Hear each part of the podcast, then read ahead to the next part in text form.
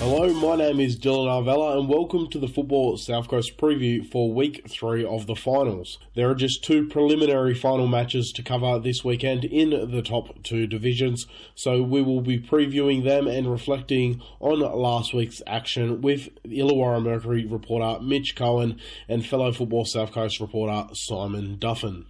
Any thoughts about Robbie Shields? He came on for five minutes at the end, looked pretty sharp for an injured man. Yeah, well. he doesn't train all week, so like he's only playing games at the moment. So Right. yeah, like it's one of those things where I think we're now down to I think 12 players now. So you know, process of elimination, he probably might get a start next week. oh, good luck to you. Hope you do well next week. We will get the show going with the Illawarra Mercury Premier League, and joining me is the Mercury's Mitch Cohen. Thanks for coming back on. Thanks, mate. Thanks for having us. Uh, so on the weekend, Bulli progressed through to the grand final with a hard-fought 1-0 win against Kembla Fury, and they will now play Port Kembla in the preliminary final. Of course, the big story, though, is on Port side of the draw. They beat Wollongong Olympic three goals to nil to get to within a game of the decider. You were at Wetherall Park, so give us a rundown of what happened. Well, it's one of the stranger games, probably of the whole season across the board. I think a lot of people going in would have expected Olympic to bounce back from their disappointing performance against the Fury. Um, but the game was all all but over 10 minutes in. The the first uh, goal went in about eight minutes in, and then two minutes later, Johnny Marnowski was sent off uh, for dissent. Um, regardless of what he said, um, you you wouldn't want to get sent off 10 minutes to, into any game, and they're, they're down to 10 already, so they're chasing the game Olympic. Um, but the game got pretty scrappy from then on, um, and then shortly after, or 35 minutes in, Olympic lost their second man down to nine men. Um, when uh, who? Oh, geez, off, off the top of my head, Stefan- yeah, Stefan Stefan Domosky. Domosky just got got sent off. Sorry, yeah, Stefan Domosky got sent off um, for a silly challenge, really. On halfway, he already had a yellow card. A late challenge on halfway. Did the challenge need to go in? No, it didn't. Uh, did it need to go in when you're already down to ten men? No, it didn't. Um, he's off nine men, and then the game just got really scrappy. I, I mean, Olympic did terrifically well to stay in the game with nine men, and they stayed in it for a very long period. But Port would have to be extremely disappointed with how they played once they went down to nine men. Um, their passing just totally deserted them. Uh, it- they totally broke down in the front third, and um, the longer the game went, the more you got a, a bit concerned that they might not get the job done. Uh, I think Ueda had a, a great chance to equalise about an hour into the game, and if they scored then, it just would have been a very nervy last sort of half an hour of the game. But uh, fortunately for Port, they managed to bang a couple in late. Uh, Sandy Locock scored, although it was nearly a great save um, by Hayden DeRose during the sticks, but he uh, just had enough power on it, uh, did Sandy Locock, to get it past him. And Jack Keating couldn't clear off the line, and, and that was it. Once that second goal went in, you thought there's probably going to be a third, maybe a fourth from here. Uh, the resistance was sort of broken, but yeah, a strange old game, a very strange old game. I, I, like I definitely wouldn't have predicted Olympic to to go out backwards or implode the way they did. Really, a six-one loss and then a three-nil loss with nine men. Uh, I mean, who would have predicted that at the start of the finals? I know you probably wouldn't have either. Yeah, it is quite a remarkable story. I'd already started my preparations for a Bulli Olympic Grand Final. Um, obviously, Olympic they came within a game of winning the winning the league championship. They had a decent season last year, but this is probably their best season in quite some time. How do you, considering the end to it, how do you rate their season?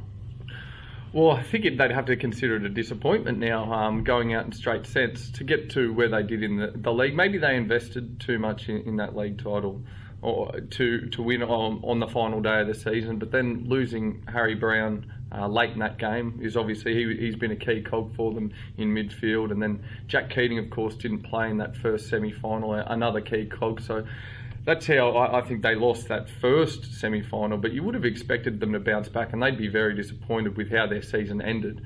Uh, I think on the regular season they'd be really happy, but to to go out in straight sets, um, it'd leave a sour taste in the mouth for them, I think. But um, a lot to look forward to for them next year. If they can keep that same squad or similar squad together, they're obviously going to um, be there or thereabouts in the league. But I think they're going to have a sour taste in their mouth after going out in straight sets the way they did. Yeah, so you think Olympic will still be uh, keep uh, big competitors next Oh, season? absolutely. I've got no doubt they'll be there or thereabouts again next season. Um, I hope they've learnt the lessons from this final campaign, but I mean, they were terrific all season long, and they did only go within a win of winning the league title, which is, I think, what a lot of teams really covered. I, know the grand final's a big one, but teams do love winning the league and being the best team all season long, and, and they were only a win away from that, so take nothing away from that achievement as well. Yeah, that's a fair call there. Focusing on Port, though, after the match, Noel Spencer said to you, uh, it's fair to say that was our worst performance of the season. I know they were against nine men for a large portion of that match, but I'm sure Noel would have um, beat your arm off at 2:30 p.m. on Sunday afternoon for that sort of result. Yeah, he, but he also said with that, oh, I guess that's with how poor they were, that that's how high they want to set the bar, here, regardless of if they win. They want to play. They know they're capable of better football. Um, they were pretty poor in the first half against Tarrawanna the week before as well, and still managed to come away with a win. So maybe that's a bonus. Maybe they're underrated, or maybe people are underrating how good they can possibly be if they've been too poor in uh, well three halves of football, other than the second half of Tarrawanna. Um, to show how high they can actually get. Maybe people are underrating them. Me personally, mate, um, I know Noel has a high opinion of how well they can play. Um, so if they can bring that this weekend and with how well they can play, a grand final shouldn't be out of their reach. Do you think then perhaps they're poor their poor performance through Noel's eyes um, was just down to complacency? Yeah, I think so. You go down to nine men. Ask anyone that's ever played football. The other team goes down to nine men. It's it's hard not to think, well, this game's in the bag for us. We should win this. They were up one 0 as well. It, it, it's human nature to think, okay, we should win this game. It's obvious. Everyone knows you should win that game when you've got the two man advantage, and that complacency probably did come in against Olympic and they did get the result in the end, but they've got a different beast this weekend against the Fury, don't they? Yeah, we'll be discussing that one in a moment. But I just want to touch on Bulli. They're through to the big dance. Uh, I've been thoroughly impressed with Matt Bailey and what he's done this season. The rookie coach, you know, their FFA Cup run, they've won a Bert Bampton Cup, their first title in, a, in quite a number of years. The league championship, and now potentially 90 minutes away from the coveted treble. Uh, what are your thoughts on Bailey and the Bulli boys making the grand final day?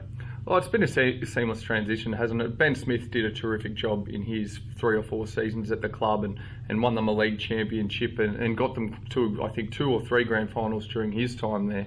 Um, so Bale's had a great platform to build off, but he's made the um, transition seamless. I think he's he's kept a lot of that core squad together, um, and I think it's a lot down to team culture. They seem to enjoy playing with each other out at Bulli. It seems to be uh, a team, and, and I think that's down to you know keeping a lot of those guys there, a lot of the, that core group, um, and and they keep them going together. But Bales has done a great job leading them and, and leading that transition. I mean, to keep them focused to get as you said, within a game of the FFA Cup main draw, to win the Bert Bampton Cup, to win the league, to keep them focused, to do all of those things throughout the year is no mean feat in itself. I mean, they've hardly, they haven't lost focus yet, and they've only got one more, 90 more minutes to keep focused on this season to, to complete a remarkable season.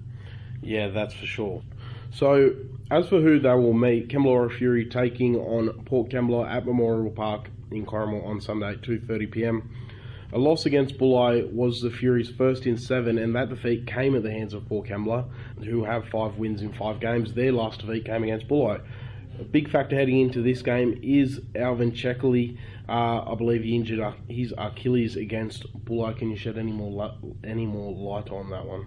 Yeah, he's definitely gone for the season. Um, whether it's it's longer than that, it, it, looks like a pretty substantial injury. Um, he's still weighing up if he needs surgery, I believe um, or if he takes the surgery route, you can. I think you can do two routes with the Achilles injury, but um, it looks pretty bad, which is a real shame, really. Uh, at 43, it's not the sort of injury you want in your career. So um, fingers crossed um, it's not the end for him because he, deserves a, a, better finale than than that. Um, he, has been such a servant for this competition since he's dropped back for it, and, and such a great player for the Fury. Still one of the best players in this competition. Um, still one of the best defenders in this competition. Um, so he's obviously a huge loss for the Fury um, for the remainder of the season, particularly uh, this weekend. Yeah, I definitely concur with that. Fingers crossed he is able to make a comeback, but we'll have to see on that one. Uh, so with the veteran out, and also I believe Kazuto Kushida is also going to miss, be missing the remainder of the season. And they're up against a Port Kembla side who are actually also without Ben Zuko, who's suspended, but still plenty of uh, uh, nimble attackers in that side in their side. So how do you see this one going? I think the Furies' experience at this time of year, they've still got a fair bit there. Obviously, they're going to miss Alvin, but they've still got um, a, lot of guys that have played at this time of year before in, in, in your Dave Hardises and your and, and your Shane Murray's and, and, guys like that. Matthew McNabb's still up front. We, we also forget they've lost they lost Anthony Proyer um, halfway through the season, so it's quite remarkable that they've managed to get this far within one win of the uh, grand final. Given how many players they've lost throughout the season, um, Robbie Shields has hardly played a game. A two-time George Blows. Mitch Blows, yeah.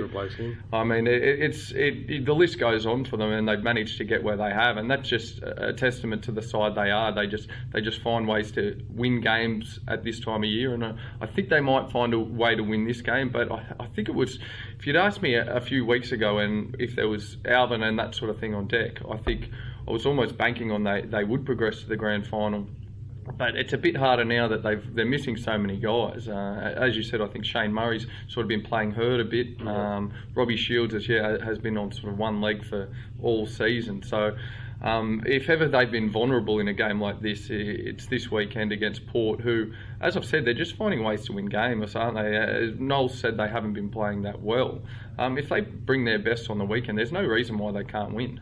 Yeah, and outside of Bulli, they are probably the form team in the comp. For mine, it's one of the toughest games uh, to call in the last few months in local football. Fury uh, they were on a strong run that peaked with that amazing victory over Olympic, but they were stifled against Bulli, and now they're without their inspirational captain. Port, they just scraped into the finals, but they now have two 3 0 wins in a row. Um, they're seemingly in the better form, but like you touched on, there's plenty of experience in Luke McGuire's side.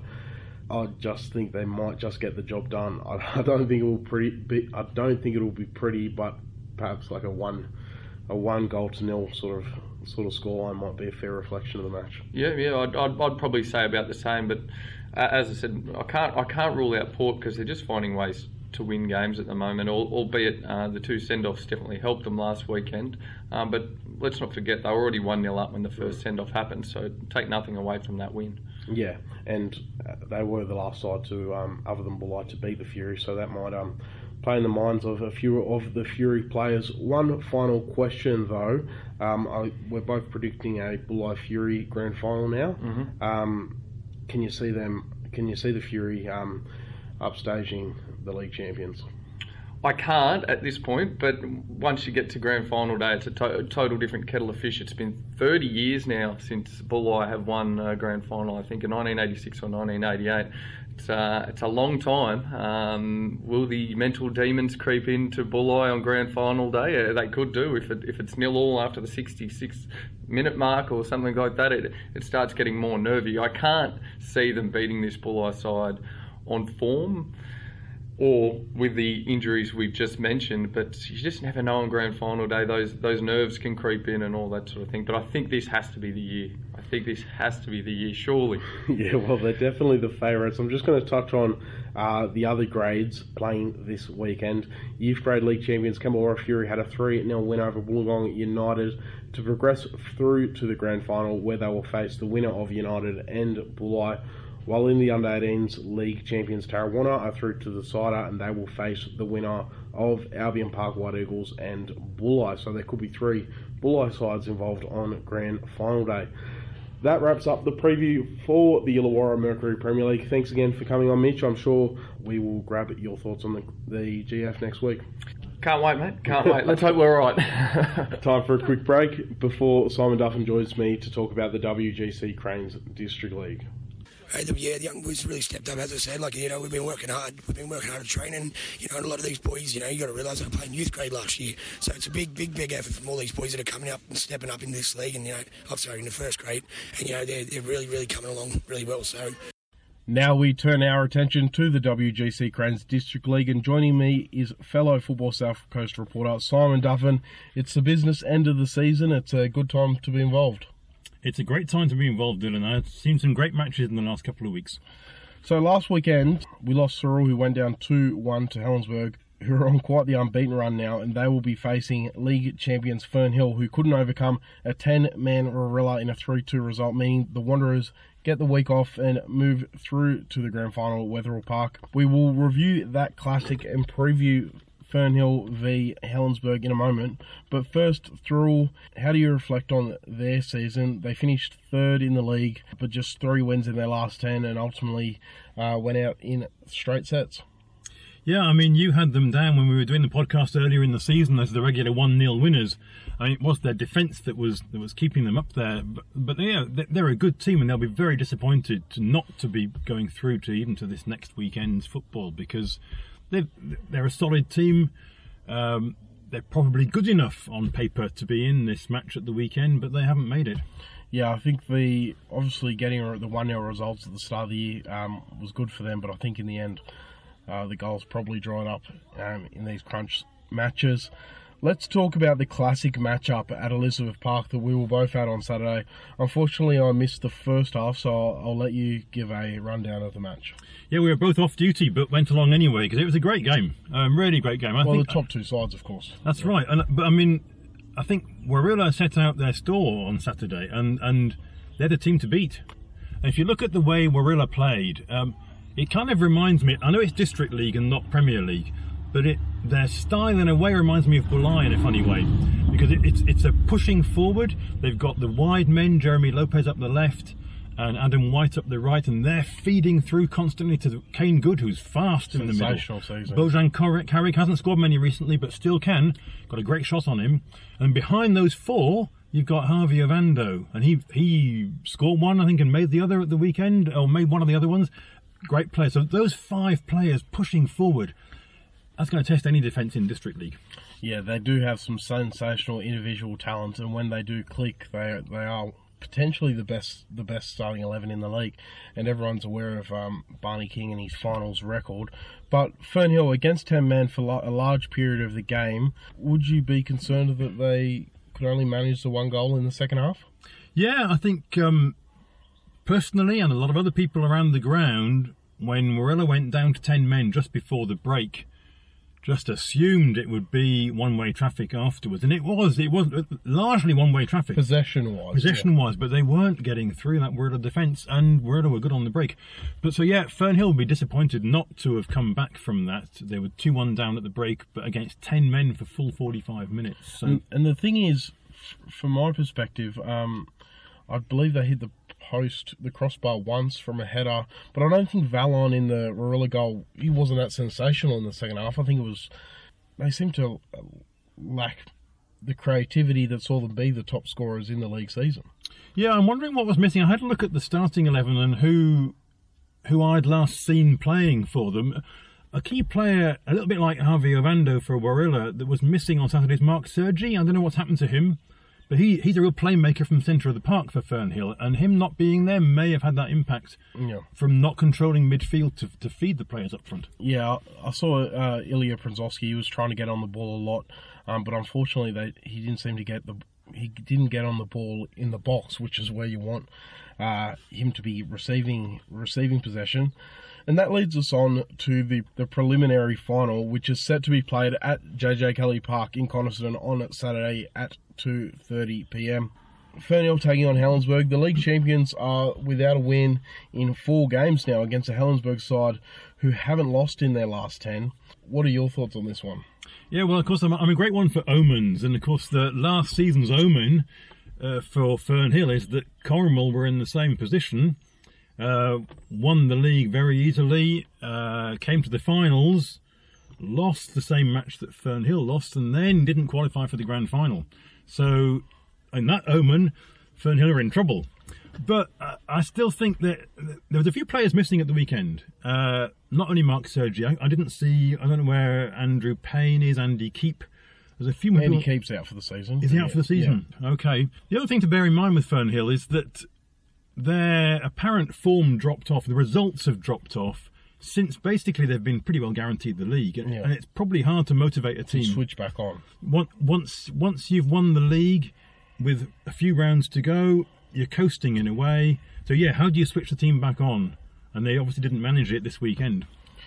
Yeah, and, and adding to Fernhill's poor record, they also haven't kept a clean sheet in uh, the last four games after five clean sheets on the trot and 13 all season. Uh, as we've t- just talked about, going forward in, in the second half against Warilla, they really struggled to make those clear cut opportunities. Perhaps their swords become a bit blunted at the wrong end of the season, but that isn't, isn't the case for Helensburgh.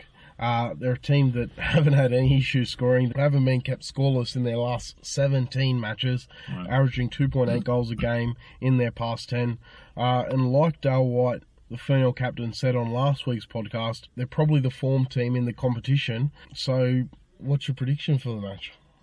Well, you know, I have to be clear here. I've only seen Helensburgh play for about half an hour this season when I turned up at Kiama on a day off to see how they did. How many goals did they score? They scored three hours, three goals in that half hour. It's true. They were, Kiama weren't good that day, but so it's hard for me to say. And actually, what's good? Everyone's talking about this Japanese guy. Is it Kato? And he's got 24, five goals now. Um, but they've got a few others who can score as well. So it's not just Kato who, who who's up there for them. Um, and as you say, they they are an informed team, but yeah, they didn't. I read the match report of the um, game against Thirroul. Thirroul had them under the cosh. This couldn't convert in this match last weekend, so they're not they're not they're getting results, but I'm not convinced they're going to be able to beat Fernhill. So Fernhill in 90 minutes, or Fernhill at the end of the day. I don't know whether 90 minutes or 120 minutes or penalties, but Fernhill at the end of the day. Uh, for mine, form means a lot at this time of year, especially when one side uh, is in an upwards trajectory while the other one is fairly stagnant. Uh, it was a 2 2 draw the last time these two teams met, and I think it could be a similar scoreline, but in the end, I'm predicting Brad Boardman's side to go through to the grand final, which would be a very interesting clash between Warilla and Helensburgh, two sides that do have plenty of um, exciting players. But you're predicting a Warilla Fernhill grand final. Who would you expect would be the overall winner? After watching Warilla on Saturday, I'd have to go with Warilla at, the, at this stage interesting call there. But if Helensburgh go through, you never know. That could be a, an interesting run. Just to go through the other grades, reserve grade league champions Fernhill are in the decider, and they will play the winner of Warilla and Thirroul. While in youth grade, Coniston are through to the big dance after a 2-1 win over Uni. University now play Fernhill for a place in the grand final. Uh, we're done here. Simon, thanks for coming back on. Thanks a lot, Dylan. Yeah, look, you know, I've got the players around that can do that kind of stuff, and that's what makes my job so easy. But uh, to do that, yeah, like I said, it's about hard work, and the girls put it in, and that's the rewards that they get for, you know, being persistent and being uh, committed to each other. The Builders Club Women's Grand Finals were held over the weekend in conjunction with the Junior Grand Finals at Unanderra Oval. University took out the Division 2 crown, beating the previously undefeated Dandaloo 3 goals to 2, and Albion Park proved too good for Tarrawanna in the main game, winning 3 0. That is Albion Park's fourth grand final win in a row and their third trophy of the season, with the champions of champions still to come. That is all we have time for on this week's show. A reminder to like Football South Coast Match Centre on Facebook and follow at FSC underscore official on Twitter for all the latest news, match reports, and updates. My name is Dylan Arvella. You can find me on Twitter at Dylan Arvella, and until next time, enjoy the football.